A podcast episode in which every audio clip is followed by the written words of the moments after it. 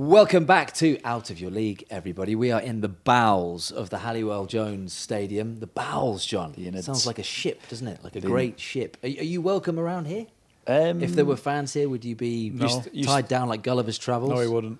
Um, Mark, well, firstly, probably not because they've heard of who I am. Whereas Mark would just sail through here fine. Are you, exactly. Are you going to? Are you going to? Who are you? Are you going to Tesco's? What are you doing here? They've asked me for Um, directions. Great car park, to be no, fair, isn't it? I don't, probably not. I used to live in Warrington for a number of years, actually. You did. You Just don't want to talk about those days. They're quite dark days for you, those. No, weren't they're they? not the great days. Very. I love. I think it's a great place. Did you, Mark? Did you have cause any problems here at the Halliwell Jones? Uh, on the field, definitely not. um, at Jon's house, I used to just pop round for a cup of tea every now and again. I'd So, cause more dramas around that place, I think. But, yeah. Uh, bit of context to this podcast. We waited an hour and seven minutes to start because the uh, the man on the lawnmower would refuse to stop. the man on the lawnmower, the greenskeeper, His name's Willie. the groundsman. Willie, you called him. Yeah, the groundsman at Warrington owes us all an hour. He, he was. I mean, you've got to respect people who are that stubborn. He knew we were waiting, and he just went. You know what?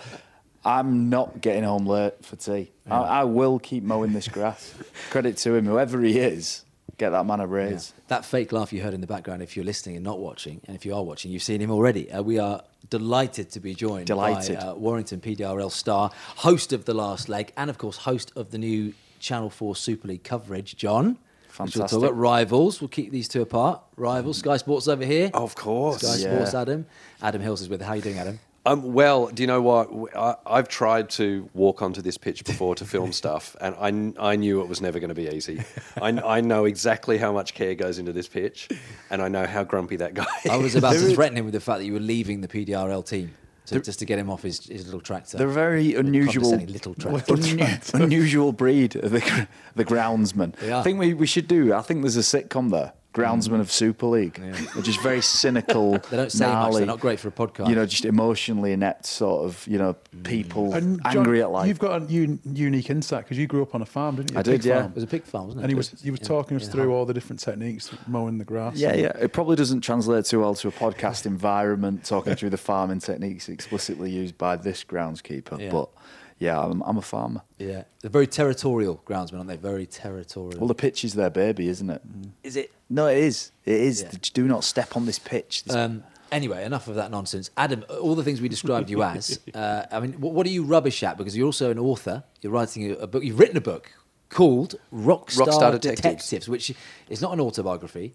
No, It's, it's a would kid's- be Well, that would be a good, great, good great autobiography. autobiography. One. Better than my story, isn't it? Uh, of Rockstar Detective. But it, so this is a this is your debut novel, which has been out for uh, a month or so, hasn't it? Yes, yeah. So how did this come about? What is it? it's kind of like it's what I think my daughter hopes her autobiography will be one day. so my eldest is now eleven, but when she was eight, she was she came up to me quite concerned in the kitchen one morning and just went, "Daddy." I can't work out if I want to be a rock star or a detective when I get older. Like as if you have to choose one or the other. Which path should I go down? I know. And I kind of was trying to be encouraging, and I went, "Oh, you can do both. You can be a rock star at night and a detective by day. You could. I'm sure you can." And then we started talking about it. and I went, "This is a really good idea for a story." So she and I kind of came up with this idea of like two 12 year olds who've become rock stars, instant rock stars through like YouTube and TikTok, doing their first ever tour. But then, whenever, wherever they perform, like a valuable piece of art is stolen, like a Da Vinci or a Van Gogh or something. But all the evidence makes it look like they're the ones doing it. So they've got to like clear their names and work out who's actually stealing the art. And so she and I kind of plotted this out together. This is like Thomas Crown Affair for, for I like it. There's some sort of you seen Thomas Crown Affair? No, I haven't, Pierce clearly. Bro- Pierce Brosnan, wasn't it? Yes, yeah. yeah. Right. Carry on, carry on. Yeah, so so well, yeah, my daughter and I then you know she then went okay, you go off and write it, and then but then I would come back to her and go right, how do you like this for the cover? And she was like, oh no, I don't like the font. No, change the font, and I reckon that should be a different color. So she was like really all over it. Amazing. Um, yeah, and it's just nice to do something completely different. Like it's still Yeah. comedy, but it's just nice to do a, a different type of comedy, I suppose. Yeah, there's, there's loads. Of, a few people have gone. Dermot O'Leary's gone into children's books. There's a few. haven't David they? Just- Williams did it as well, didn't he? Yeah, this was a lockdown project, right? Well, I was I'd been approached even before lockdown by. All right, do you know what? I'm going to give you a podcast Come on. exclusive. Okay, I'm not going to tell you which publisher this was because it's not the publisher I ended Penguin. up with. No. No, I'm, I ended up with Penguin and they're brilliant. Okay. No, they're, ah. genuinely, they've been amazing. and this is why I liked Penguin as opposed to another publisher that I went and saw. They kind of called me in for a meeting and said, look, you know, comedians writing books is quite a big thing. You know, as you said, David Walliams. And, and they said, you know, do you have an idea for a book? Yeah. And I went, yeah, I think I might. And they went, okay, because if you don't, we can put you in a room with some writers who can come up with some ideas and help you craft the book. And I was like, are you saying I don't write the book? Someone else would write it? You're the face of the book. they're And they were like, no, I don't know, we know. No. wink, wink. So um, I ended up not going with them. Uh, and then I did go with Penguin, who at Mm. no point suggested they would get in someone else to write it for me. They actually wanted the book that I, wrote. I wrote. just think if it, if it had gone into that meeting or accepted the other offer, the book could have had a very different title, couldn't it? Yeah, Oh my Could have been God. Serial killers and surgeons or something. Of, you know what I mean? It could have just been a different Pig book farmers and altogether. rugby league players, eh, But there you go. I love the idea of could have writing been- a book. Just sort of, I, I just, I, I think I'd sort of go off to the Lake District, just wear a French beret, nothing else, no other clothes, just to sort of look out to, Well, just a upon French a lake beret, penning my latest, penning my latest novel. There's something very romantic about writing a book, isn't there? There is, but the reality is totally not like different. that? the reality is me in the car, sitting outside my daughter's drum class with my laptop, like desperately trying to write in the 30 minutes that she has her class, because that's the only time I've got that day. That's pretty much. And But then, having said that, in the acknowledgements, I thanked the Australian government for their hotel quarantine system. Because I did two lots of hotel quarantine, two weeks in a hotel room. They're brutal. They're, They they're are system- brutal. yeah. So all I did was write. It was like an enforced writers' retreat. Yeah. And so actually, what I did was I wrote, and I also ran laps of the hotel room, which is How big was the hotel room? about I would say from the door to the window about the size of this room here, which is like what's that? Maybe ten meters. So a good size then. Yeah. well, you've, you've also got uh, a 400 mile, 400 mile round trip every Tuesday, which we'll get onto, and the PDRL stuff coming up, of course, to play for Warrington. But I want to go right back because we've got an hour or so. Um, so I want to go back to young Adam Yeah. in Australia, and I know a lot of people who've watched the last leg know a lot about you. Maybe newer to the Channel 4 live coverage of Super League audience. So, um, firstly, where did the love of comedy come from for you? love of comedy came from uh, actually where, where my love of rugby league came from. So my dad. So my dad was a Qantas cabin crew. Um, so he was away for two weeks and he'd be home for a week. And but because he was Qantas cabin crew, it meant we got um, free flights every now and again. And he loved comedy. He'd come back from overseas with comedy albums. So it'd be like uh, Peter Sellers or an American guy called Allan Sherman, and we'd watch um, Benny Hill and Dick Emery and all the English comedies together.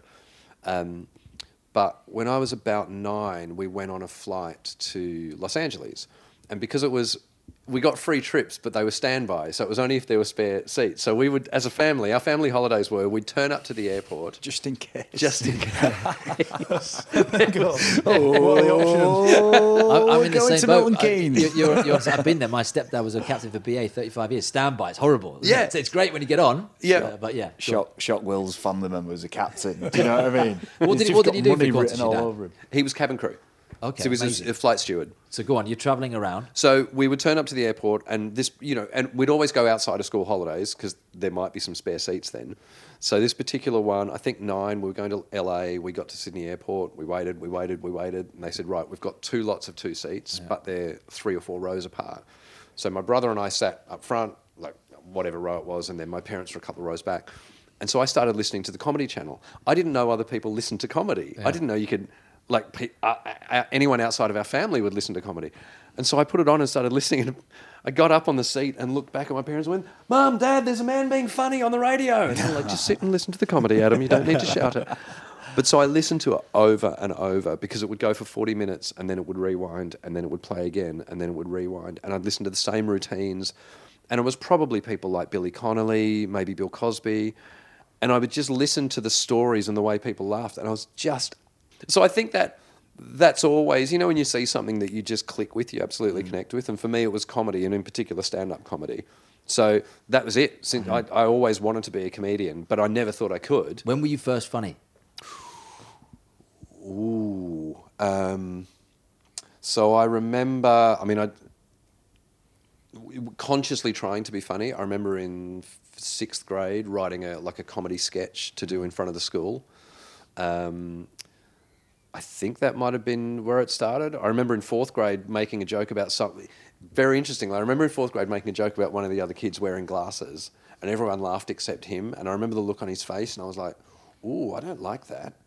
I, so it, there's always been this thing in the back of my head of like try and be funny without making someone feel awful. Yeah. it was really like I remember that specifically. So That's interesting I, I, because obviously you know we all love different comedians and so on. I mean Frankie Boyle went through a period, didn't he, where he was massive and absolutely massive, and he was massive because he it was so outrageous. His Yeah. is so outrageous his comedy and his podcasts. But yours is you, you want the audience to leave feeling uplifted, right? Yes, but the, the funny thing about is Frankie is he would probably do the same. Like I, mm. there used to be a comedy club in Newcastle that whenever you played there, instead of putting you up in a hotel, they'd put you up in an apartment because the club owned an apartment. So whoever else was on the bill with you, you'd spend a weekend with. Just you know, you'd wake up in the morning, have a cup of tea, have breakfast. So I did two weekends there with Frankie. Yeah.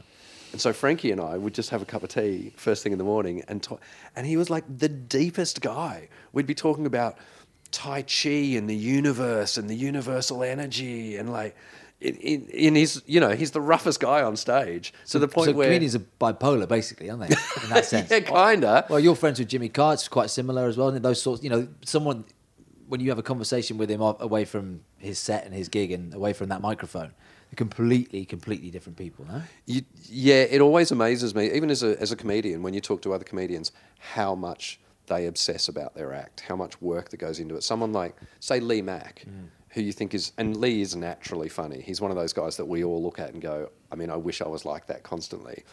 But he works so hard and he thinks, like, I did a, a tour with him in Australia and we were playing a place called, I think it was Rockhampton.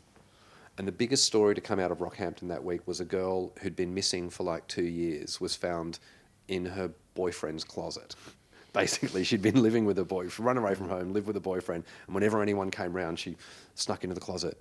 And and finally, she'd been caught, and none of us knew what to say about it. And Lee Mack just walked out and went, "So, big news here this week. I hear they're making a movie." The lion bitch in the wardrobe. Every comedian at the side of the stage went, I mean, that is really good. but you know he's worked on that. He hasn't just, he's gone away, looked at the, he's read the paper, he's worked out what he could say that night. uh, um, the, the science of comedy. I mean, you guys. I don't know what kind of comedians you're into. Not really very funny either of you, but um, No. No. It, it, uh, we were talking before, Adam, uh, like Jimmy Carr specifically, and I listened to him on a podcast recently, and he, you know, he talked about the routine of his comedy and whittling down kind of experimented sets to a compact collection, basically, of sort of proven crowd pleasers.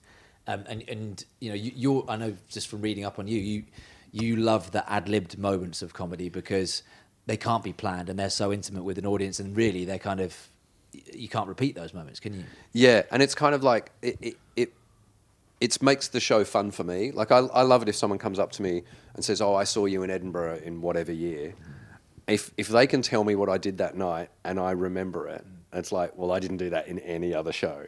So I love it when people can remember those little bits. But also, it's fun for me. I don't like going out there and just doing the same jokes over and over. I love to have a moment with an audience. But it's like, the more I do this, and then the more time I spend around rugby league, the more I realise that the sportsman's mindset has so many similarities with the comedian's mindset. To the point where um, I did I did a gig in Ireland once. It was like a chat, an onstage chat show, and the guest was John Kavanagh, who's um, Conor McGregor's coach, Coach Kavanagh. Oh yeah, I know him. Yeah. Right. And so he's sitting backstage and he's watching the comedians walk around and he looked at me and he went, You guys look like fighters. And I was like, Well, no one's ever said that to me before. and he went, No, but this is like being backstage at a, at a UFC match. Uh-huh. like the, you guys pacing around back and forward. And I went, Do the fighters get this nervous? And he was like, Oh, I've had to, I've had to pull people in through the toilet window because they're trying to escape the actual venue.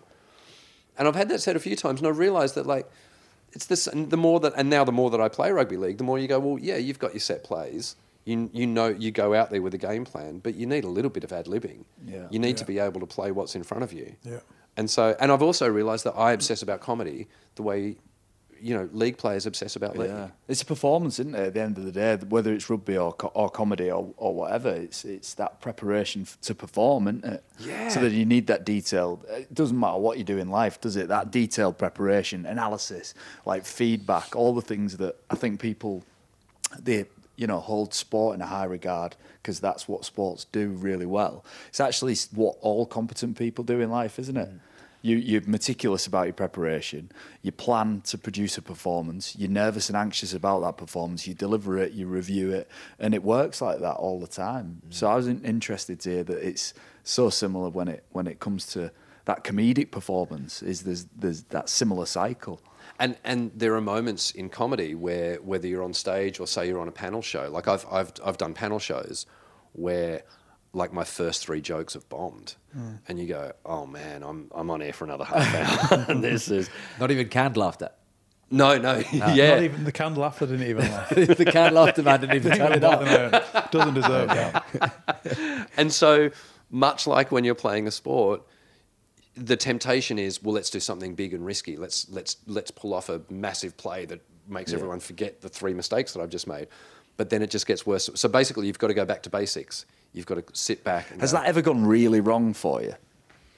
Have you been have you been that uncomfortable in any situation where you've thought I've got this wrong? I've chose the wrong Looking for the fire profession. exit. Yeah. Yeah, all the time. Um, I remember specifically one episode of Never Mind the Buzzcocks. Where, so the first joke I did died. Th- that happens, and like, all right. And then the next one died. I'm like, oh man. And then this third one died. And then Mark Mark Lamarr was hosting at the time. he went, he went, all right, hold on for a second, Adam. And I went, "Oh," and he went, all right, I'm not going to use his exact words, but he looked at the audience and he went, now, Adam's been on this show before and he was really good. And I asked him back because I quite liked him last time. And that was a really good joke. And you, an idiots, didn't get it. so, Adam, do the joke again and this time laugh, you miserable bastards. No. and And your, so t- I've- your testicles were just up here. No. It's like your mum like sticking up for you in a fight, isn't it? I mean, he was trying to do the right Yeah. thing. And I kind of laughed and he went, go on, do the joke again. Oh. so, of course, I did it again. And of course, they didn't laugh because they just heard it. And he went, oh, you stupid bastards. so then I felt awful and they hated me. Like, nothing I said for the rest of the show went, literally nothing went to air because nothing was funny. Yeah. So, but what I learnt was I just, I thought, well, I'm having a shocker. So I'm just going to, I just have to sit back and just laugh at everybody else's jokes. That's all I can do. Yeah. And then it went to air and I watched it back and I was like, I literally didn't say a word for Yeah. that entire episode. And then a friend of mine called me the next day and went, Oh, you had a great show last night. I'm like, I didn't say anything. She went, Yeah, but you were on screen all the time. Yeah, yeah. It sounds like me on this I was about to say, yeah, because Adam keeps looking at you like he's sort of looking at you like you're going to say something. He, Basically, he's sort of just devilishly handsome. We have him here for sort of, you know, aesthetic reasons. Just to sit in the background, yeah. He pops up with a few like, one-liners now Well, it's hard to get a word in with you two. By the way, you can it's true. you can say fuck, shit, piss, wank, and bugger, whatever you want on this. Oh, can uh, you? So, yeah, Yeah, oh, yeah, it's good to know. People are obsessed with watching comedians fail, though, right? Oh, yeah. Aren't they? Yeah. Like, there's people get off on it. It's someone. Someone put it to me very early on that you you enjoy watching a comedian on stage doing well Yep. because you like to think that's what you'd be like if you were up there. But when they're dying, you realise that's actually what you'd be like if you're up there. But there's It's- something kind of sadistically quite entertaining about them dying as well. Oh, you know when you know when you just sort of go and you I- pay five well- pounds in the comedy store in Manchester or something. Yeah, Yeah. I, No, I can't do that. I laugh just to make them feel better. but I, I had a I feel really bad. I had a- went to a comedy event and um, there's a guy who sang Neil Diamond songs and had a yo-yo. So, but so that his act? already, already, you know. But as he was playing the yo, like you know, yo-yo in between the Neil Diamond songs, he was telling jokes. But nobody, it was it was like cutting edge stuff. And you're in St Helens, and this guy's like, you know, telling these obscure jokes whilst, you know, it just. You know, it got to a stage and some guy just shouted "fuck off," and, and, and, and it, but it, I, do you know, I, at that point I felt s- Like a aw- chode. awful. Mm. Yeah. Like, I couldn't, I didn't enjoy it. But there's somebody turned up there and heckled him who's enjoyed that process, yeah. haven't they? There's Yeah. hecklers out there. Have you not been I- on Twitter recently in the last 15 yeah, years? Look, it happens, but that raw, live Yeah. moment where everyone's quiet and somebody shouts, "Fuck off!" And you got to keep the energy. I mean, you got to keep that smile that you got now. Like you can't let it. Dro- I, I'm, I'm interested also because you know even away from the stage, comedians. I mean, human beings. We all wear a mask, don't we? We all Yeah, to yeah, some yeah. degree. Yeah. Yeah. But comedians can't let it slip, at least publicly. So is that for you therapeutic? Is it exhausting to have that constant expectation to be funny? What I what I've learned is that um, I, I I'm not constantly funny. Like I think about it and I work really hard at it, but it, I don't feel like if you saw me out in public, I'd be a laugh a minute. You go home and you electrocute guinea pigs in the basement. or something. Psychopath. Yeah, because that's funny.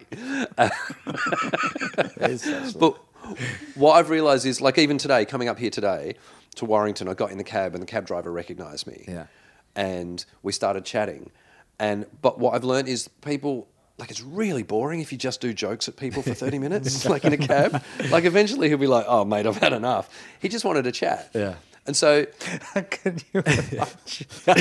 He's doing a routine in the back in an Uber. Do you ever say get people to say it all as a joke? Though? Good practice, though. Yeah. I good, good bit. rehearsal stage, isn't it?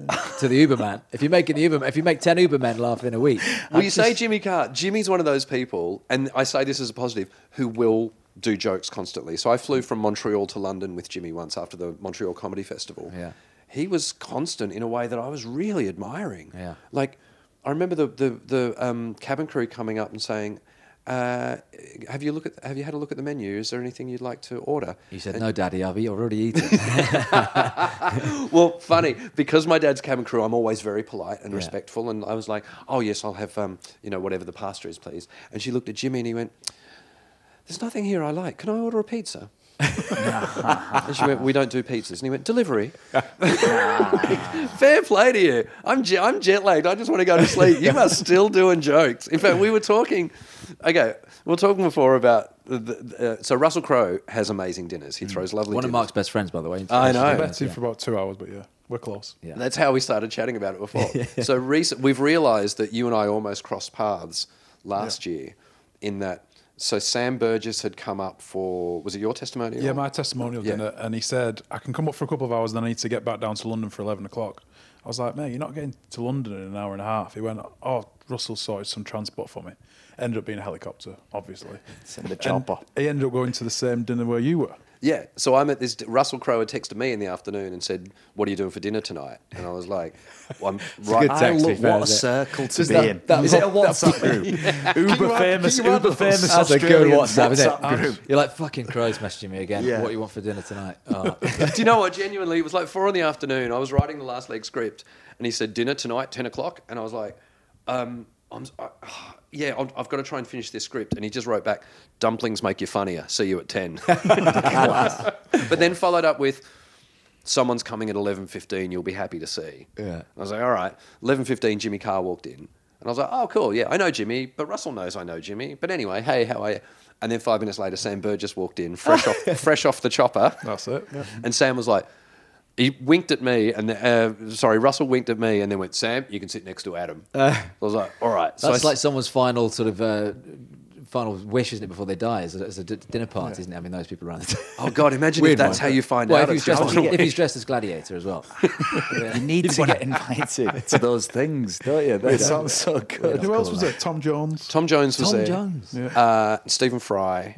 Oh, I mean, yeah. they're they're a bit more like you, Sam, Russell. There's a you know there's a tan, like a tangible link. Maybe the comedy with Jimmy Carr. Yeah. Then Tom Jones for me, he's the he's the uh, the outlier. He's the outlier in it all. Yeah. right. What's Tom Jones doing there? Well- that's what I want to. Tedious Oh no, I know Why the answer to Tom this. Jones there? If you want to know, yeah. Yeah. I know the answer to this. So apparently, years ago, Russell was touring and he was staying at a hotel.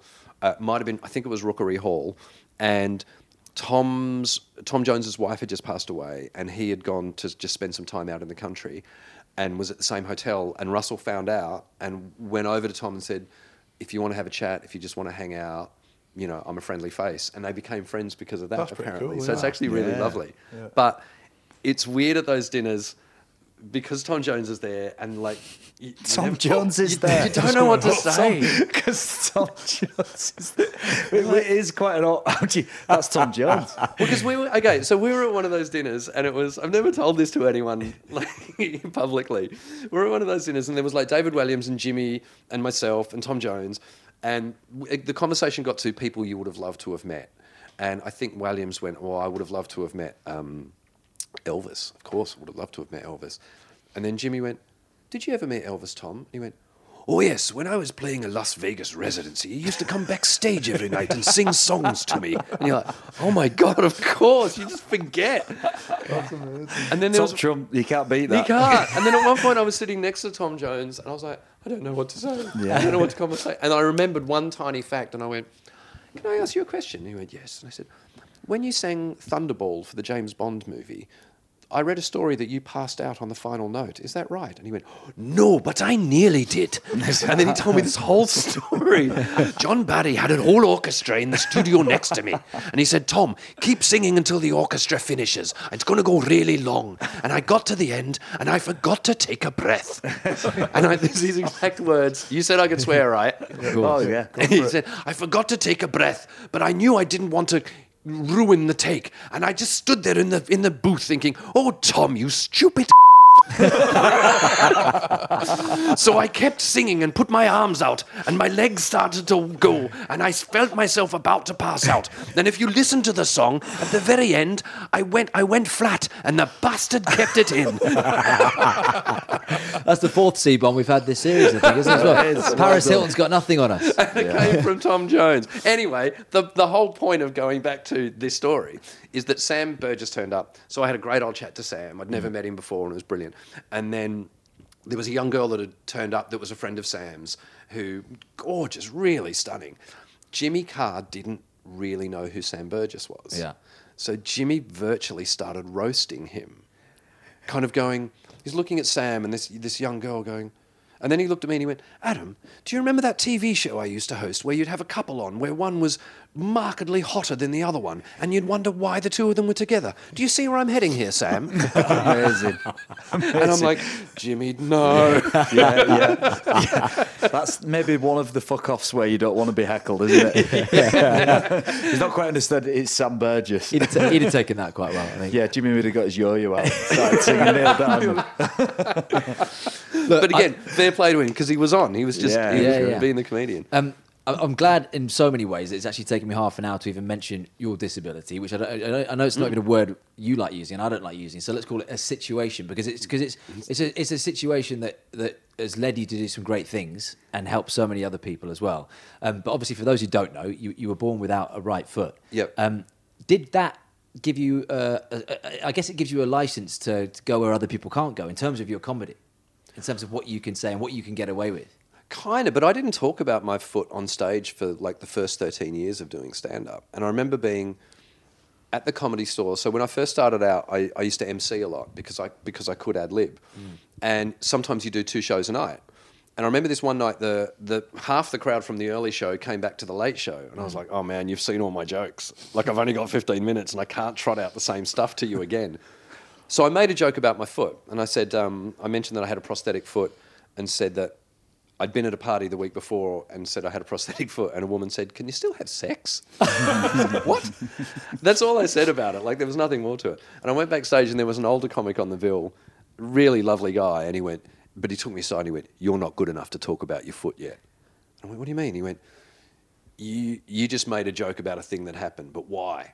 And I went, "I don't know, because it was funny." And he went, "That's," he said, "Right." You need to get really good at comedy, Yeah. right? And then you need to work out what you want to say about your foot. So it rather goes than full just circle being a into a joke. story. Yeah. It's like the So- secret weapon. Yeah. Hold it back. work work your craft first. Yeah. So I didn't talk about it for like, and I don't know what I was consciously waiting for, but I knew Yeah. that one day I might. And then 2001, I was nominated for the Perrier Award at the Edinburgh Fringe Festival. Yeah. And what I took away from that was, I've done it. I've proved myself. I can talk about it now Mm. because, and my thinking was, if I get nominated again, then I know I've done it once without talking about my foot. Yeah. I know it's not a sympathy vote. And then two things happened. Then 9 11 happened. And three days after 9 11, I had to fly to Paris for a show. And everyone was really scared in the airport. And my foot set off the metal detector. And the guy was like, it was like Heathrow, and he's like, right, what's going on? And start, and as soon as he found out, I said, oh, it's a prosthetic, and he went, oh, I'm sorry, mate, go through, go through. And I'm like, well, no, check, there might be a still knife. carry a bomb. Yeah, and he's like, no, no, no, it's all right, mate, it's all right.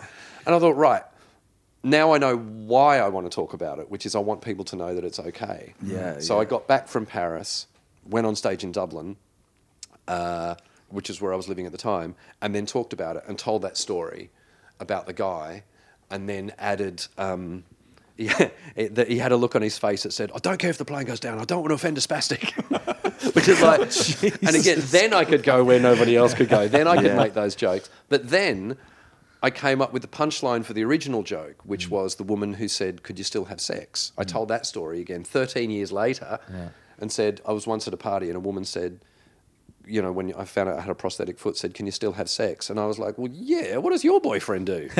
does he take a run up?" and so suddenly, I've taken something that happened to me. I've added a punchline Yeah. because I'm 13 years better at comedy, and I've got found a reason to talk about it. So yeah, it took me ages to get to that point. It's interesting that you, you sort of held that back, really, and sort of proving that you were capable before unleashing Yeah. maybe something that was always going to be valuable to it. Did you have material in the in your mind, obviously, that you you know you knew right? This is big. I want to unleash this at some stage, or or did it just come? No, no, that was the weird thing. I had never, and I, then once I started talking about it, I'd have friends going, "Oh, you should tell that story about that thing you did," or "You should do," and you go, "Oh, yeah, right. I never thought realized that was funny." So it was stuff that I just thought was normal that other people then suggested that I should talk about. But there is a thing I think with disability. Like, so I played, you know, I played rugby league at high school, and uh, I played touch until I got to high school, and then I played league. I played tennis. I if you I think even when I was 12 I was asked if I wanted to like try out for the Paralympics but it wasn't called the Paralympics I was told it was the disabled games and in my head I was like no no if I play tennis I'm going to go to Wimbledon against able-bodied people and I played tennis against able-bodied people and I played league against able-bodied people because I was like I want to do what everybody else can do Yeah. I don't want to be the different kid and I think that's what I took into You're comedy taking that same mentality. exactly And what I find interesting though is that you had the mindset that um, you, you wanted to be a comedian for yourself more than the plaudits or the fame or the money. You, you you you steered away from the easy gag because it was more intrinsically valuable to yourself to to, to be good in your own eyes.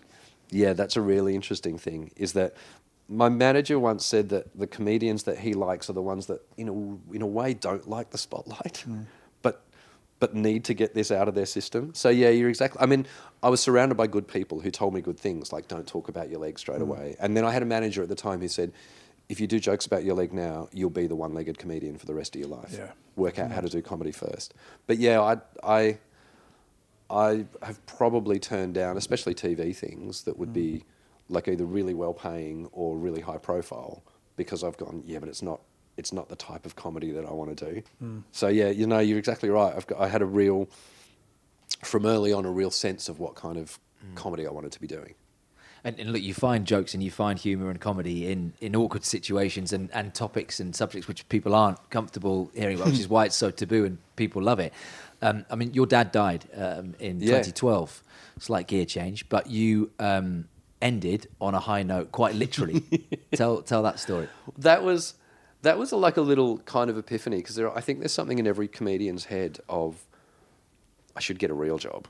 Like it's not a real job that I do, and I'm aware of that. Like you know, we joke about that we might work for 15 minutes a day. Oh, it's so stressful. I've got to get up on stage for 20 minutes. oh. Um, but so my dad had cancer, and we kind of joked all the way through it. He we had a he had a um, a kick cancer in the dick dance that we used to do. Class. so whenever like you know he'd go off to the hospital or whatever for a treatment, I'd go, "What are you going to do?" And he'd go, "I'm going to kick cancer in the dick." And we and we had a little thing as a family from a Mel Brooks movie called History of the World Part One, where there's like a town meeting. And someone says, "All right, meeting's finishing. Shall we end it on a high note?" And then everyone goes, so good, so good. So my family, whenever I saw my, I'd go over home, see my mum, see my dad, and then we'd we'd finish on a high note. And I still do it now with my wife and kids. Um, so there was a moment in where my dad had had he had leukemia, had a stem cell um, um, bone marrow transplant, and his body was rejecting the donor and all that kind of stuff. And he was in kind of intensive care, and the, basically the doctors kind of came in and said, "Look, I, we're going to try one more thing, but there's not much more we can do." And to see a look especially when you're a comedian, a doctor is like the antithesis of what you do. I bet that's the ground. Is that the groundsman? Yeah, he's just checking. Not a good time to open the door, was it? Groundsman. Quite a just mid, menacing midway look. through. One of the more serious stories yeah. of the podcast. Go on, Alan. So, yeah, and I just remember the look on the doctors. Like, yeah, as a comedian, you look at doctors and think that's a proper job. You save lives. I can't do That's that. That's serious. There's Yeah. no laughing there. No, exactly. I just make jokes. How ridiculous is that? But I remember the doctor kind of looking at me and looking at my dad with that look on his face of, I mean, I, there's nothing more. I, I don't know what else to do. And I kind of had this. It's such a weird moment of thinking, I can still make him laugh though. Like you can't do anything, but I can still give him a laugh.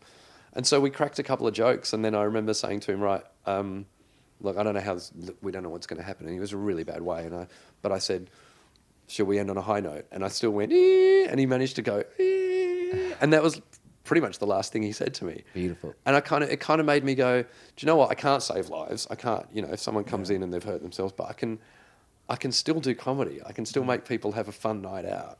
And I think as a comedian, you forget that. Like it becomes a job. I, I realise that playing rugby towards the end. Obviously, when you play for a club, you there's I think there's an expectation to to do right by the jersey and to entertain people and to make their lives better. And if if that's you know people might not be on much money and they they, they, they spend their disposable income going to watch you on a weekend, there's a responsibility to do your best and entertain. And I think that's something that comedians have is they bring joy, they bring value to other people's lives. And there's something you might even say it's ten minutes work a, a week, but if you're adding value to other people, there's something that's really But- yeah, important. and that. that it's an amazing thing that you're able to add that value at the moment at which your father's passing away. You know, that's not a gift many people have. Do you know that that's a Yeah, real yeah. blessing to be able to make something that's so dark and and actually contribute something that's light and positive in in that situation. Because that must have been incredibly tough. You're making it through you know how you look and talk about it, you're making it feel sort of easy, but that must have been an incredibly tough situation. Absolutely, it was awful. It was awful. But yeah, and I guess to th- to think that I still managed to make him laugh and we still managed to share that moment because that's kind of, you know, without getting too deep about it, that's what life is. Like you don't know how long you're going to be here for. So there's there's a great. Um, I think it's Harold Ramis that directed Ghostbusters. Oh, it was in Ghostbusters. Used to used to carry a scrap of paper with him that just said, uh, "Life is ridiculous, so why not be one of the good guys?" And I, I really love that. It's like, yeah. if you can make the most out of every moment, and you can, you, honestly, obviously, you can't find joy in every moment, but if you can try, and as you say, to think, you know, what's this hold? Fifteen thousand people for for uh, eighty minutes, come out, forget about everything that's going on in life, get involved in a game, and hopefully come away. If you've given your best, then you're exactly right. That's that's value adding to other people's lives. We, we we can get deep in this podcast as well. We can talk about Jon's pencil dick one minute, and then Oh. the next minute we can be we can be talking about you being on you know next to your father on his deathbed. That's what we do, Adam. That's what we do. Um, and do you know what that, that made, neat. made me think as well about goodbyes because I um, one of the best podcasts I encourage people strongly to go and watch this is with Will Smith and Jay Shetty. And if you haven't, it's on YouTube. M- Most amazing episode I've ever seen where Will Smith, um, who quite similar to you, his dad was dying. They kind of knew it was, you know, it wasn't getting run over by a bus. It was, um, it was a cancer. So it was, you know, he had months and months and months and years to, to say goodbye.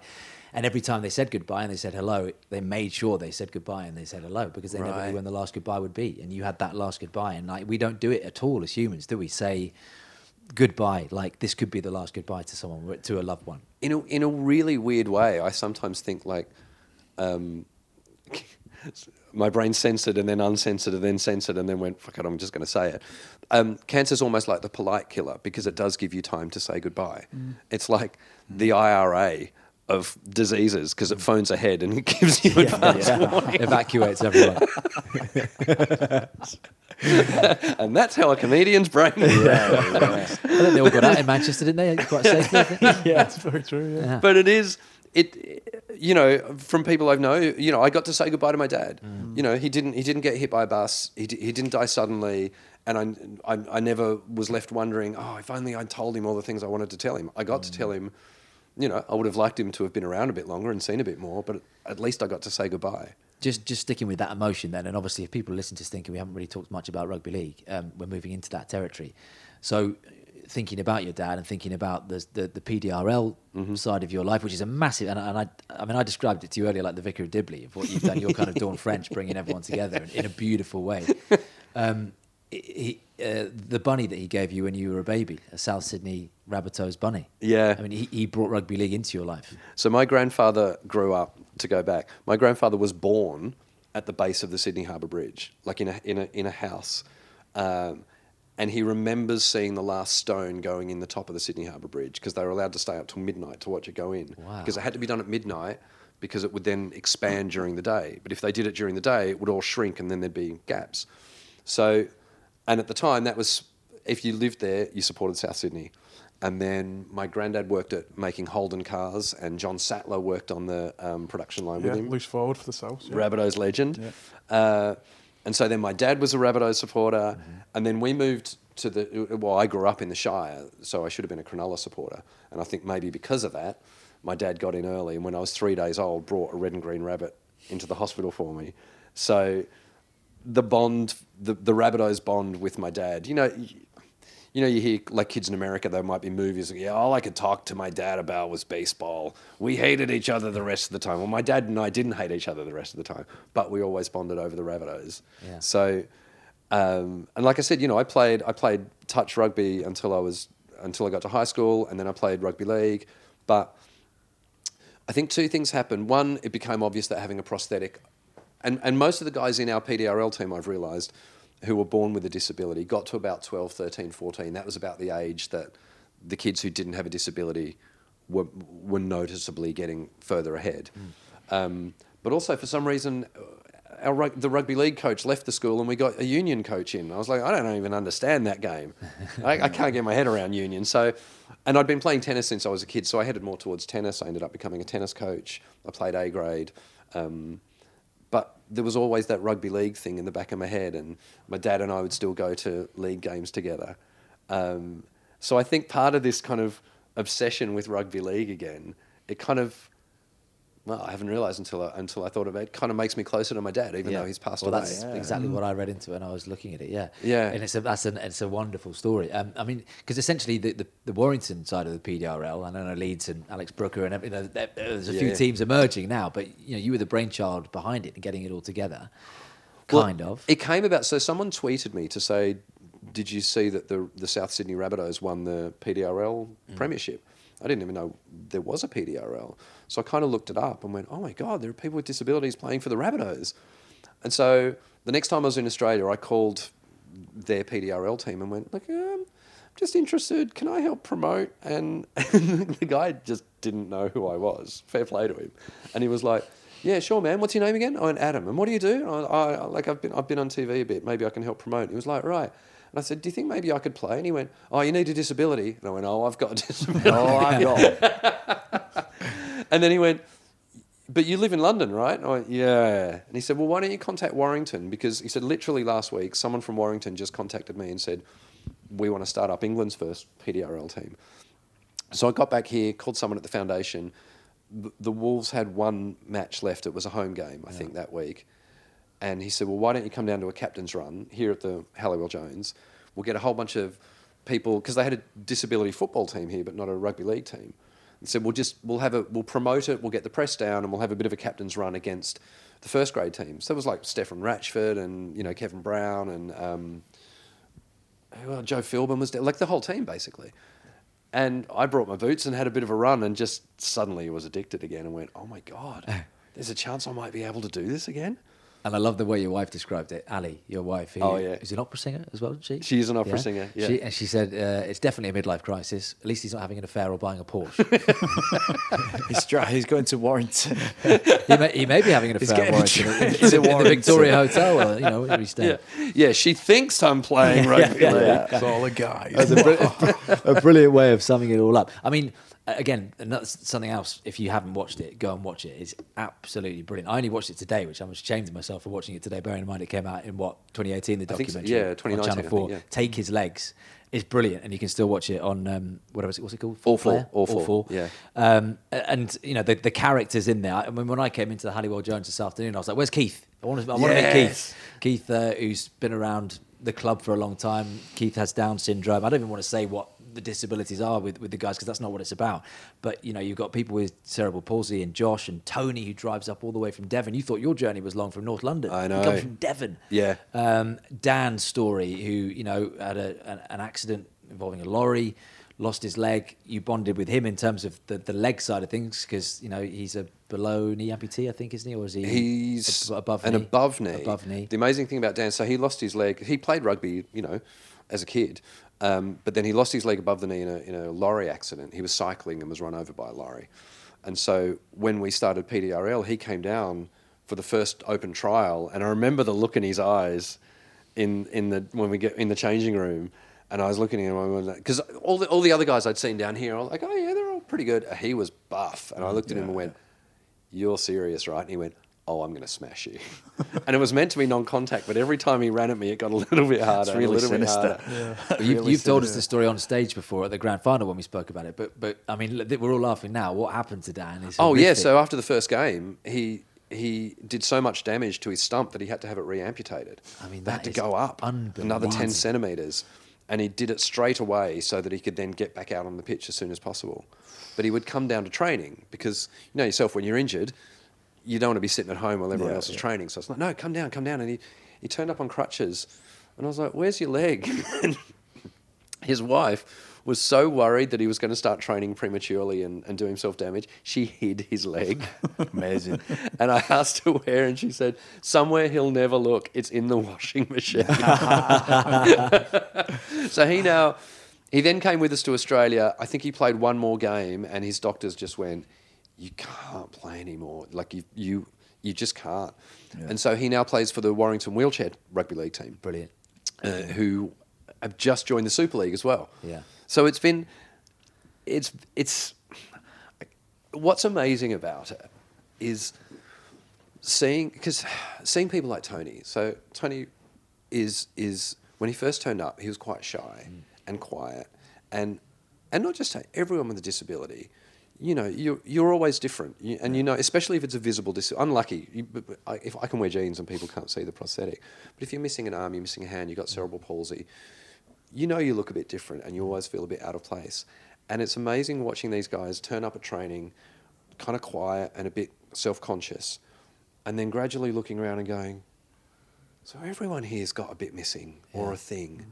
And then once you start playing, if everyone's got a disability, then no one's got a disability. That's what is. You summed it up perfectly because that's exactly what I was thinking. And I, I, to, the imagery for people listening to this, I bizarrely went to climb Kinder Scout on my own this morning in the Peak District, and I was watching the documentary on the train, and I started crying on the train because it's such it's such a stunning piece of television. It's beautiful. If you haven't watched it, go and watch it because it because that's what comes across. It's the, there's a it's a space where no one is judged.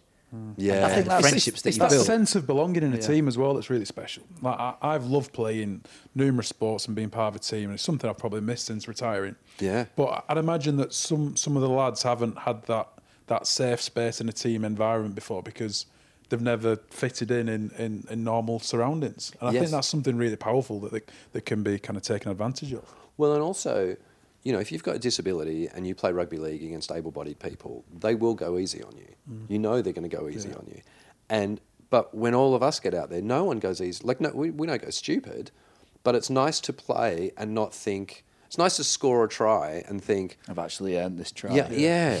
And when we played, so what's not on the documentary is we played in Australia and we played a friendly against the Rabbitohs. Mm. I think that might, bit might be.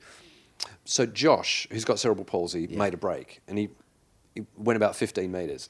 Buzzing. It was absolutely buzzing afterwards. And then the Rabbitohs people put the, the game up on YouTube and he watched it back and he realised one of them let him run. Yeah. Fuming. Yeah, he was so dirty. Yeah. Because that's the worst thing you can do. Yeah. It's And even- condescending, isn't it? yeah, and even to the point where so Shaun Briscoe played as one of our able-bodied players for a while, because every every team has two able-bodied players who mm. can't run more than ten meters with the ball and they mm-hmm. can't score, so they're there just to facilitate everybody else. Mm. And Brisk came down to training one night and he went, "All right, lads," and we may have talked about this as well, but he said. You've got people with disabilities coming out. If a guy with a disability is about to tackle you, you've got to work out what his disability is and you've got to use it against him. And we were like, that doesn't sound right. And he's like, it's like any other player. If I'm if this if, if I'm if I'm playing Super League and a guy comes to tackle me and I know he's got a weakness on one side, I'm going to go to that side. Why should it be any different for someone mm. with a disability? The guy's coming at you with one arm, It's patronising not to, isn't it? Exactly. To attack somebody's weakness. That's Exactly. sport. It's the now- essence of sport. Yes. Hang on, I'm going to keep hitting it to Adam's backhand, which is incredible. Or I know he can't hit it, you know. yes, it's hundred percent. That's exactly what I was thinking about. Actually, I really wanted to ask you that because you know, obviously, you went on to win the World Club Challenge against the Rabbitohs, which is a dream for you because you'd actually vividly had dreams as a kid of kicking the winning goal in a, in Yeah. a World Club Challenge, and you But for the Rabbitohs, not with against your them. prosthetic foot. I mean, that's what's so beautiful.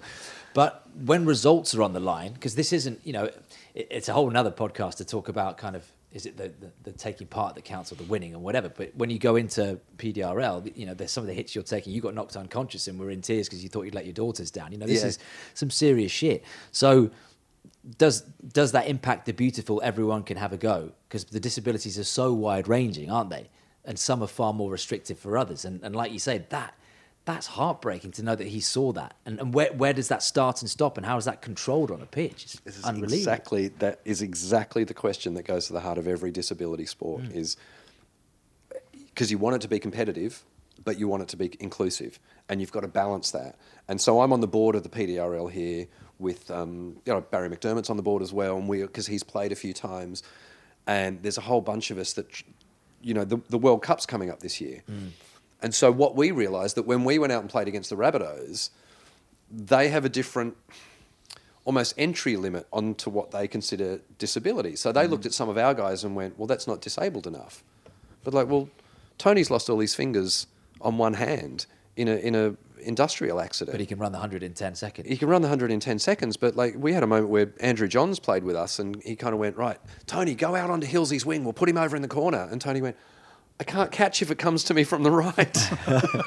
You can only play one. catch the ball from I have to be on the right side of the pitch. And Joey was like, oh man, right, Hillsy, you go out to Tony's side. We'll put him You're, in the you're describing a very similar sound to a lot of dressing rooms I've been in there, unfortunately. Mm. so, so this is the thing. We're trying to find that balance because we want as many people as possible to come and play the sport. And you don't want to have to say to someone, you're not disabled enough. What are the boundaries? What is the boundary then? You're talking about painting these or creating these rules that didn't exist. What? That's a difficult thing. So for the international game, they've come up with a whole system that's hopefully going to work of A's, B's, and C's disabilities. And there'll be a certain number of A's and B's and C's on the pitch. They're going to play 11 players, no able bodieds. There's always two people in red shorts who are non contact. So you might have someone with a, a brain injury or a spinal injury. They tag and they get tagged.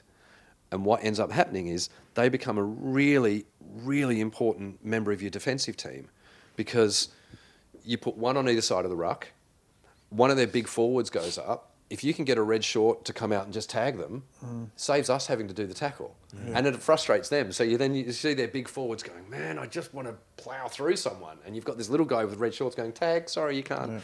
I've got a brain injury." Yeah. but they become Brilliant. Well, every, every, every time they do it, Human you've got a brain injury. Yeah. Yeah. So they become really tactically important. We then had a classific. We've all had a classification day. So I've been classified. They gave us a whole bunch of exercises to do, balance, um, little sprints, movement, all that kind of stuff. I was classified as an A at the end of that, which is the least disabled. And there's a weird moment in that where they're about to tell you, and you think, "Oh, I hope I'm a B." Do you not do it on purposely really bad and go, oh, I'm struggling here, I'm definitely a C. we were warned by the classifiers, who are proper Paralympic classifiers. They went, "We can tell when you're faking. we know." So, and so there's now a whole bunch of A's and B's and C's, mm. and it's fascinating because, like, so Shaun Briscoe's the coach, the England coach, and I've chatted to him about it. There are people that he probably wouldn't have selected for the team Yeah. but then he's they've been classified as because he thought they were an A, they've classified as a B, and he's like, "Oh, hang on, now you're really useful to me because you're actually quite a good player for a B." Mm. And so someone like Josh, who's in our documentary, Yeah. who has cerebral palsy and is quite restricted, he's a C, but he he also does jujitsu. So he knows how to tackle. Like he might not be all that fast, but if you run at him, he will find exactly the right spot to take you down. In fact, after we played at the ANZ, Andrew Johns found him after the game and went, "Where's Josh?" and walked over to him and went, "You get. I want to give you my jersey. That was the best tackle I've ever seen. like he Brilliant. absolutely folded gu- some guy in half. And, it- and there is something about it because you, you wince when you're just watching it. You see someone like Josh who, who has cerebral palsy. and Yeah. he's getting smashed and smashed down, and then he's up again. You know, But I mean, it's Jet- so- interesting. You wouldn't win in in everyday. You know, we watch sport that is mm. gladiatorial. Yeah. You know, is there some sort of suggestion? I'm not saying from you, but when you're watching it, it doesn't feel right to watch somebody with a disability yeah, get hit subconsciously you know the story behind it though, don't you? Yeah, no, but I'm saying yeah. the stories. Everyone's got But a at the same time, it didn't feel comfortable watching Adam get smashed in your what, But at the time, late forties that's and what get I'm- knocked unconscious, and then you're crying in a hospital saying, "I've let my daughter But this down." is what I don't understand. Is i- are we that that's unnatural or feels uncomfortable all the time, doesn't it? You know, is it a wee uh, what I'm trying to get into is is there more sympathy towards people who have a disability in that situation? If there's, you know, somebody Yeah, yeah. gets hit so hard and you, you, people wins. But 'Cause there's actually, more- Jason, more Jason summed that up isn't perfectly, I thought. In the and Jason is basically the Mose Masoe of the, the Warrington Yeah, PDRL yeah. team, isn't he? I mean, he's battering around. You wouldn't want to try and stop Jason. Um, and and he sort of said quite poignantly in the in the doc. He said, um, "I want people to." know me before they know my disability because I Yeah. feel like I get written off and that will resonate with, with everyone with Yeah, yeah. disabilities situations as we call them. I think to answer your question, yes, there is. There's probably you do feel worse watching a disabled guy get belted, Yeah, but you feel better when you watch them get up. yeah, for sure. and I think that's it. Like what I love, and it's happened a few times, is is the first minute of a game. You'll you'll see a massive contact going, and you'll hear the crowd go, "Oh," and you're like, "Yeah, that's what I want. I want people." To turn up and realize we're taking it seriously. And the best one was um, Magic Weekend. So we played like five minutes in half time one of the games at Magic Weekend. So it wasn't like pre game where you might have two or three hundred people and maybe by the end of it, a thousand people who have turned up to watch, you know, the Super League Yeah. game.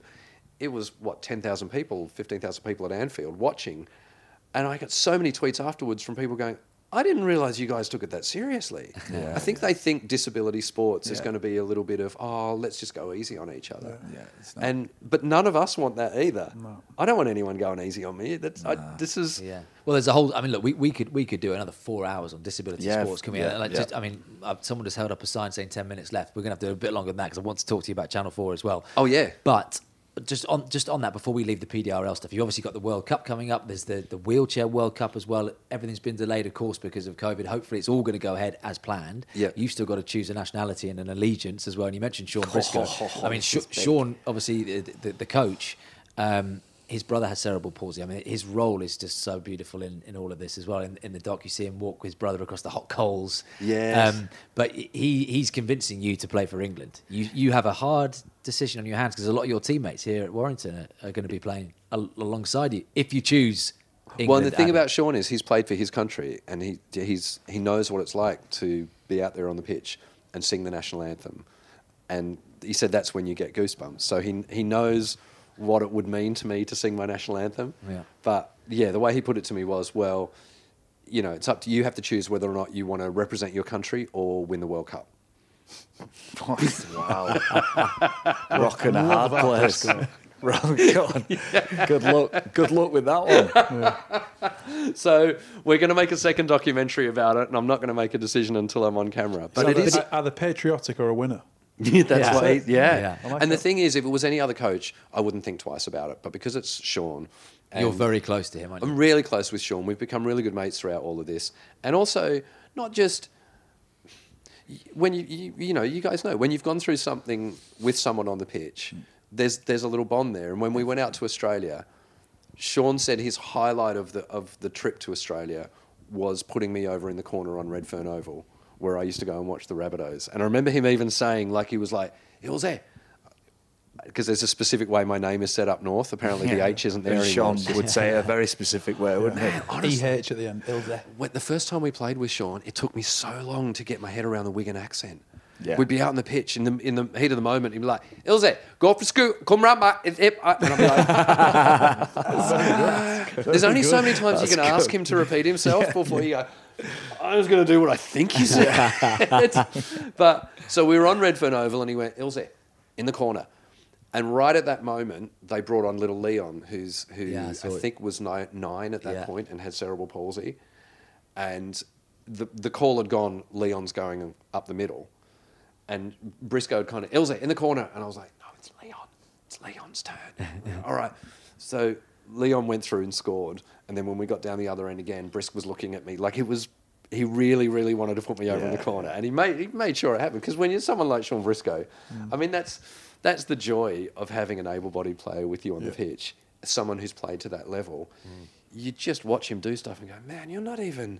Again, I- guess it's like watching a comedian who's at the top of their game. You're not even trying, and yet you know exactly what to do. So, if it was any other coach, I'd probably go right. It's Australia, but Shaun because he's a mate, but also the attitude he's taking towards this, which is he wants the disabled guys to get the same feeling that the able-bodied guys get, that the people representing England. He doesn't want like, mm-hmm. okay, well, there's the England team. You guys just have your own kit. He's like, no, you have the same kit as them. You, you should be dressed exactly the same as them. You should have the same feeling. You should be Yeah. treated the same. Mm. And again, I guess it's because he's got a brother with a disability. He knows Yeah. what it's like to. But they loved that, and you can see that you know, with the, with the initials on the on the kit, and they're travelling on the bus, and a lot of the guys have just travelled to Wakefield on a bus before. Suddenly they're flying to Australia and playing in front of Russell Crowe in Sydney. I mean, it's just unbelievable, and deservedly so. They got there on merit, you know. Well, and all of that was the stuff that Sean did. We all had our backpacks, as you say, with our initials on it. We all had suits. He, he made sure we had all that, partly for the experience, but also we went out and trained at Redfern Oval, and the Rabbitohs came and watched. We're all in training kit. We've all It's got. 1 0, isn't it? Yeah, It's exactly. 1 0, maybe walk- 2 0. Yeah. I, I honestly think, Adam, you should be so proud of yourself for this because you because you you've brought this community together, and um, you know the, it, it gives these guys so much more of a quality in their life and, and something to look forward to every week. I know you travel up on a Tuesday to do it, Yeah. but you know you, there's this collection of friendships, and they're they're irreplicable, really, aren't they? They are. I, I've said. I've often said if you if you had said to everyone that's at training tonight, if you had said to them, "Hey, let's get together every Monday night and have a you know a disability awareness session," no one would have turned up. You say, "Let's play rugby league," everyone turns up. But then at the end of it, you might have nights where you know someone one, one of the guys with a prosthetic will go, "So how do you?" I know, I've, I'm having trouble with mine. And someone else will go, yeah, I'm getting blisters under mine. And then Josh, you know, with cerebral palsy, will, will ask a question. And then you'll actually end up chatting to each other about the disabilities. and then you form a WhatsApp group and you're there for each other the whole time. Um, and I think, as you say, you know, being part of a team is, is something really special. Yeah. Being part of a team of people with disabilities that we all know what each other's going through mm. is also really special. But also, you know, the club is amazing. But like, I was in an Aussie rules function recently, and this this is what opened my eyes up about sport more than anything else. I reckon there were two guys on stage, both of whom had won premierships, AFL premierships, mm. and they were asked what what set those teams apart from any other team that you played in that didn't win a premiership. And both of them said the same thing: club culture. Mm. What goes on behind the scenes? And one of them explained it perfectly. He said, if you turn up on grand final day, the guy that comes off the bench with two minutes to go could be the guy that wins the game. So he has to be as pumped as everybody else is to be there. And he said, and in fact, if the guys that don't get picked in that team are still in the stands as excited as everybody else, then you're going to win the grand final. Yeah.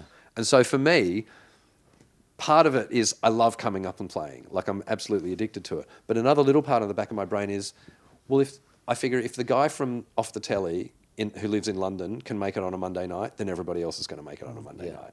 So it's you, we all kind of bring each other along. Setting the example to follow, yeah. Yeah. and, you, and you've been a flag bearer, you know, even from from 2012, because you know, covering obviously on Channel Four and, and everything you do with the last leg and the podcast as well, the the Winter Paralympics, the Winter Olympic coverage, um, and you know, Paralympics as, as well, Tokyo and Beijing, and, and something that I remember reading up on in the Beijing after party.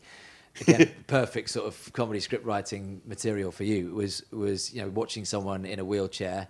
Um, snog someone with dwarf, dwarfism, and then there's Yeah. a blind guy chatting up a girl at the bar with cerebral palsy, and you know that's that's so beautiful to see, and that's because you, you explained it so well that you, you can't, um, we as well, we you know we can't resonate with Usain Bolt. I'm talking to two athletes, so I'm looking at you, Adam. You know we can't, the, the normal person on the street can't resonate with Usain Bolt because they haven't trained every day, they're not conditioned themselves to do that, but they can resonate with the the Paralympics because you know, Yeah. someone who was working in a factory had their hand mangled in a, a piece of machinery, you know, and then they want to compete at the highest level and they go on to do that.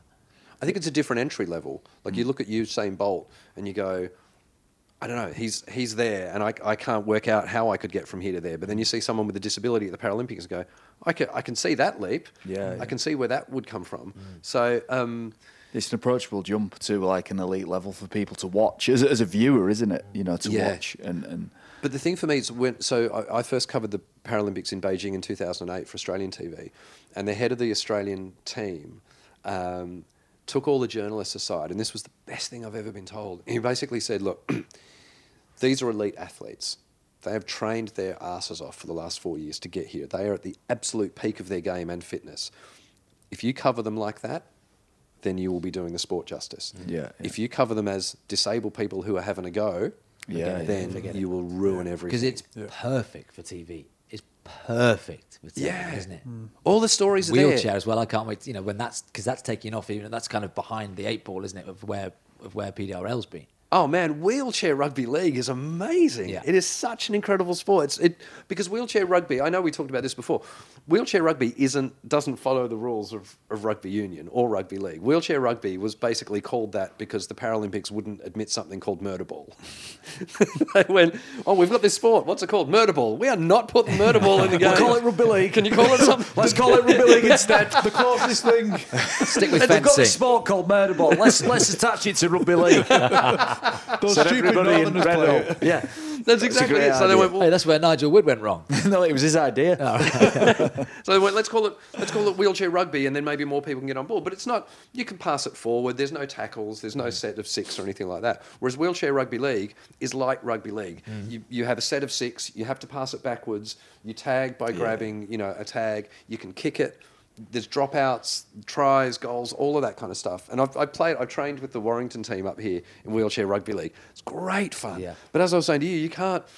They can swerve. Like they get to the point in a wheelchair where they can just go like move their body, and the wheelchair moves. But when you start, you can't do that. So basically, if you're if you're in attack, you go right. I'm just going to run that line, and but you have to look for a gap. There's no point going. Well, I'm going to run at him and step. Put 'cause a you bit of can't step. footwork on.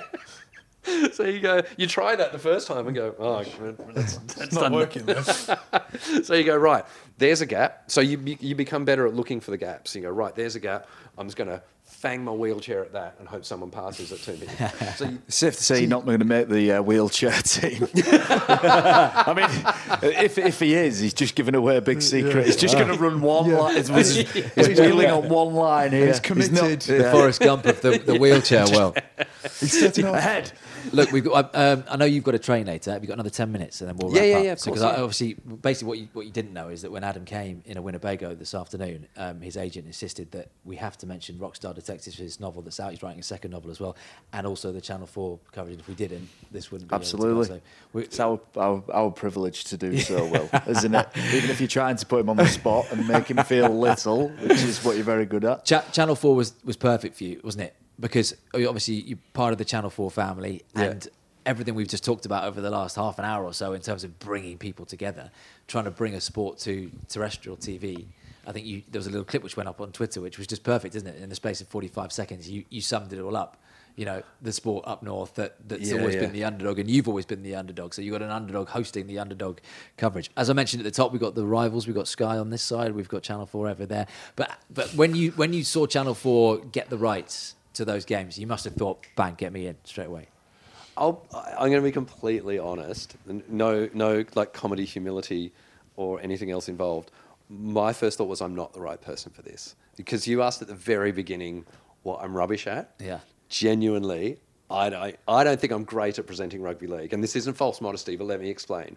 Um, when they when when it, they first got it, people were saying, "Well, you're, you're the perfect guy," and I was like, "No, I'm not." You want you want someone who knows rugby league. You want an expert out there. You don't want some comedian who, yeah, I play and I love it, but you want. I mean, I I, I really enjoy this guy coverage, and I think Brian uh, Carney, fantastic. Like he's so good, and a really good example of that is that I'm going to skip ahead and then skip back. They said to me, "Do you want an auto cue?" And I went, "Well, yeah, that's why I have on the last leg. It'd be really good to have you know the words up in front of me." And I mentioned it to someone recently who went, "They never have auto cue in live sport." Like, so you watch Brian Carney and you know all of that's coming off the top of his head. He's not reading a script. He's he, all that knowledge is in there. So my first response was, I'm not the right guy for this. You want to, you want someone who knows rugby league and can express it properly. And then Channel Four said, well, look, here's the thing. It's, it's going to be opened up to a whole new bunch of people who've never seen rugby league before. So we need someone who knows it enough, but can also explain it to someone who's never watched league before. And a, sh- a TV show that I used to host in Australia was a music quiz show called Spicks and Specks, named after a Bee Gees song. And my job then was I wasn't a music nerd. I love music, but I don't have the music knowledge. But I had the experts around me. And so they would answer questions, and then I would look at the camera and explain what had just gone on. And I thought, okay, well, if that's what they want me to do with rugby league, I can do that. Yeah. I'm not, and you'll notice if you watch it, I don't give any opinions because I don't think I'm qualified. I'll ask the people around me and go, what's going on here? So basically, my way of approaching it is I'm a fan, I'm a real fan of the game. I don't have the level of knowledge than the people around me, and I'm going to ask them to explain it. My favourite moment of the games that we've covered is the halftime analysis. because I go out in the truck and I sit with Danika Priim or Leon Pryce, and then we've had Sam Tomkins, and who was amazing by the way. Sam It sounds good, isn't it? Sam did a brilliant thing in like we rehearsed a bit and he realized that what he was saying wouldn't translate to people that didn't know the game. So he, he used different words to put it across mm-hmm. because he knew the audience we were going to. So then I get to sit there, watch a game, look at Leon and listen to Leon and Danika and Sam and whoever else telling me what's going on. And then we get out there at half time and I'm like, so what just happened? Uh-huh. And they'll be like, well, this happened and then this happened and then this. And I'm like, right. And so what can they do to f- turn that around in the second half? And they're like, well, they've got to do this and this and this. And you're like, holy shit, I'm walking away from this going, I'm learning so much as a fan. But where I'm coming unstuck, genuinely, is the post-match stuff because post-match, as you know, you can't prepare for it. You don't know what's going to happen. What's going to happen? You just got to come off the top of your head, and that's where they'll look to me to fill, and I'm like, I am not your guy right now. I am not your Is guy. that that's your uh, your moment then? We're all going to be watching now for post match. We're, we're, everybody who's listening to this is honing in on post match to watch. Absolutely. I mean, the last game they went, all right, um, uh, make sure you mention the Sky game because we, we know that there's a Sky Yeah. game later that night. And so they went, mention the Sky game. And I'm like, okay, if you want to see more uh, rugby league, tune into Sky tonight. Catalans are at home. Another Shit. team. Can't remember who they're playing or what time I it think is. you can get away with that. Yeah. I think that's. I, I don't know. You, I, I think you get away with that really well. I think when you present yourself as really polished, and actually, Will, I know Will will hate this as a compliment. Will is an incre- You're an incredibly polished presenter. When I've watched you professionally and think, wow, that's really clean. Wow, he's great. Look No, all, all of his stuff's really clean. Whereas I think you present as that, it, you know, it is like that, isn't it? It's more casual, and that's what Channel Four. The essence of Channel Four, right, is a bit on the edge, casual, you know, risk taking anyway, mm-hmm. isn't it? Well, and I think that's why they put us on the pitch because they wanted us to be in the middle of it all and, and looking like we're all part of the action. And it is it, it's great. I mean, the last game at Hull when it was snowing, we kind of walked out to do the halftime thing, and um, I think it was Tommy Makinson looked at uh, Paul Sculthorpe and just went, "Mate, I can't feel my hands. Like, I genuinely can't feel my hands." So if you know, if, if we were up in the studio, we wouldn't have had that, but. Um, And viewers love that interaction as well, won't they? I think so. I'm, I reckon, though. Here's my theory, though. I think there's only so many times I can be a bit shit Nah, I don't. before they But start it'll going. snowball. You've done guy's two. just- You've done Leeds Warrington, and then you did Hull, Hull against uh, St Helens in the snow. So Yes. you've had testing conditions already, and that. And I think, just as you said it, you know, you, you're Super League quite quite rightly are desperate to, to attract a new audience. To attract a new audience, you know. The people of Wakefield in their 40s to 60s are going to be dead soon. They, they need a new audience to keep it thriving. And obviously, Sky has its cult following, but then, you know, when it's not on Sky, they, they will come to, to Channel 4. Um, what have you made of it interestingly? Because obviously, Yeah. you're on the, on the other side of things. Well, it's, it's funny we were chatting on the way down here. So I, I think when I spoke about some of the challenges, me and Mark were chatting. I was thinking one of the challenges might be that auto cue. You know, having the something there to say. I was like, that's quite tough. I, you know, I'd find that pretty tough in that situation. The coverage has been great. I think the production of it has been great, and I think what's really important is that it does feel different to the other productions that are out there to rugby league. The They couldn't just do what Sky are doing. It no, but the BBC. look, I've worked for the BBC for 15 years, Hmm. so they do a very specific style, and, Yeah. and I think Sky is a, a- different style. Hmm. Channel 4's come in as a different style. Uh, but what's important is the amount of people who get to watch the game, right? Hmm. And, Yeah. and to some extent, I remember always remember. Um, I think it was Clare Balding said to me when I first started doing little bits for the BBC. Said, "You are not going to affect the viewing figures. Yeah. Don't worry." Do you Don't know? And I was yourself, Jon. like, right. You know, Yeah. the people are going to turn on and watch, Yeah. and look, in time it'll grow. But it's, you know, it, whether we're good or bad, Adam. You know, I think the, the game and the product being on terrestrial telly is the big. That's, the big story key. here, Yeah. not it? That's Yeah. the key, Start- isn't it? start of the Terrestrial TV, because I mean, look, and even the numbers I've got them in front of me from from week one are impressive. Seven hundred and fifty thousand nearly from from the first week, and you know, week two, six hundred twenty four thousand peak numbers. That that's huge numbers for rugby league, isn't it? For rugby league, Uh, It's, it's so that much higher than any other viewing figures for Channel 4 during that time as well. So it's it's a win-win for the game and it's a different avenue for, for Channel 4, isn't it? But but to have them add them on the telly, and and I'm just thinking back to the great Shane Warne, Shane Warne who we lost this week. You know, the, the reason that he was such a star, obviously, was at the top of his game, and you would have watched him cause all sorts of problems when you Yeah, know with yeah. the ball of the century to Gatting and so on. But the fact that he was on terrestrial, so people of my age and slightly older, you know, 93, 94, I remember that being just on in the background, like Mm. on Channel Four, as in you know, so was Football Italia and Italian football. You remember those sports when you're a kid, because let's face it, that's the audience we're trying to attract going forward Yeah. they will see that on in their living rooms. Channel Four watching watching these massive hits, Leeds against St Helens, the, you know, the Good Friday derby. All the the fact that that can, I know Sky will obviously not necessarily agree with this to a certain degree, but that is the future. Um, and and then hopefully Sky will obviously want to take that audience back to them and so on. But it, the fact that we've got a battle of broadcasters is what it's all about. Why? But I don't see it as a battle. I No, see I it as like we're doing No, a good same, battle. like- I mean, it's only good for the game. The battle. Well, yeah, but even before the first game, like I got I got messages from Jenna and from Barrie McDermott saying best of luck, and then from Tanya Arnold as well. Like we're all, I think we're all on the same team and we're all doing the same thing. And I think what's great about the figures and what Channel Four are very happy about. This is not the stuff that I completely understand, but the 16 to 34 year olds, the percentage of 16 to 34 year olds that have mm-hmm. watched the last two games is massive. And Channel 4 like that, that's who they aim at any, anyway. And that's so important because kids don't watch TV and they don't watch sport. They watch everything on a phone. They watch the highlights. They don't. They, don't, they won't sit through eighty minutes. They won't. So if they if they they're saying those numbers are high, that's that's huge. Yeah. Yeah, and the nature of how we consume media is changing all the time. It's changing under our feet, and every second it's changing. Streaming, you know, the the future of of broadcasting is changing, isn't it? Yeah. You know, without doubt. Like, you know, do we think channels in the constant format that they are now, terrestrial sort of setup and all of that will exist in the future? I'm not. You know, I don't know. I think that's all sort of evolving. I think look, the game having a presence on terrestrial through the BBC and through Channel Four, I think is is is is is huge, um, and and I think developing as many sort of places for people of different walks of life to have traction with the game is undoubtedly just good strategy to promote the game and create more interest in the game. Yeah. But that being said, and I'm not just saying this because I work for Sky, Sky pretty much bankrolled rugby league for the last course. 15 years as, as well. So it's easy, look, to go, at, you know, Channel 4 and, and is the answer and let's all celebrate that. Well, look, I'm, like I said, I've only just started working there. I've been there like a month, but they have put an awful lot of money into the game, which also needs to be respected. And I'm not suggesting that it's not. I'm And we're doing a podcast from Sky Sports, we should say, coming yeah, up yeah, in a few weeks, so absolutely, yeah, absolutely I- that It's it's um, it's just an exciting time for the coverage, and what an exciting Well, job. what I just Oh, wanted to intervene with that is, is also that, and you, Mark, you you all know this. I remember watching with your dad on, on telly and watching games, and obviously this isn't I'm mentioning being on terrestrial. BBC have had the Challenge Cup for quite a few years. Yeah. But being able to you know sit in the front room, you imagine you in, in Oz with your dad and watch the telly on the game because that's that it's that generation generational bond and family bond which sucks you in for life, doesn't it? Yeah, absolutely. And what, what I'm what I'm most excited, happy about, and also humbled by, is that those figures. I think it was seven hundred fifty thousand for that first game.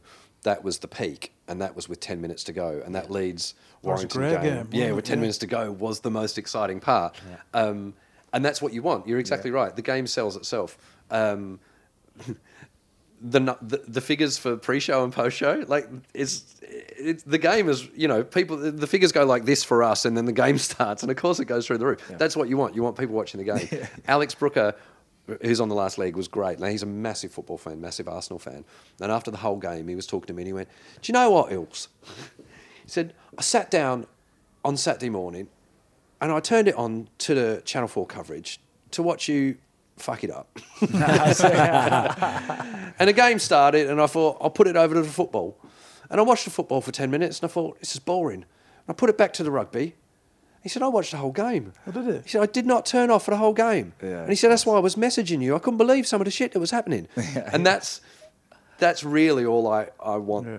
For Yeah. it to happen is more people to see how the, how great the game is. And as you say, you know, we're all in this together. We're all, I remember being at a Four Nations game years ago, and Tanya Arnold interviewed me at half time for BBC, and she said, um, Do you reckon you could do for rugby league what you did for disability sport? And I was like, How sad is it that the, the, the, the attention goes disability sport and then rugby league? Yeah. That's not what it's like where I come from. You know, growing up in Sydney, rugby league's the biggest sport. So, um, and yeah, I'm fully aware that like how indebted the game is to Sky. Like at no point have I seen it as a battle. You know, I, I sit down. In fact, after doing the first game, like I said, I've always enjoyed the Sky coverage, but after doing the first game, I then sat down and watched it again and just had renewed appreciation for it. Going, I don't think there's an auto cue there. Brian is has got all the facts and all the knowledge, and it just comes out. You're not there to be Brian, and that's the point. So you need to keep doing what you're doing. Oh no, totally. working, I'll be. I'm happy to be me. I'm definitely. But um, you know, I think between us and the BBC and Sky, like we Yeah. just, it's it's a three pronged attack to Yeah, yeah. get rugby. No, I meant that battle in a good sense from everything. You know, it, it, Oh, no, that- yeah, that- yeah, and obviously yeah. It's, it'll be fascinating because I've had many conversations with Robert Elstone about this over the years, and the whole broadcast picture going forward is, is Well, that was, intriguing. he was brought up, brought in to do get this situation Exactly, going. exactly, And he's yeah. gone. Yeah. they got Oh, yeah. But you mentioned that little thing that we put on that little video clip that we put out about, you know, I love rugby league.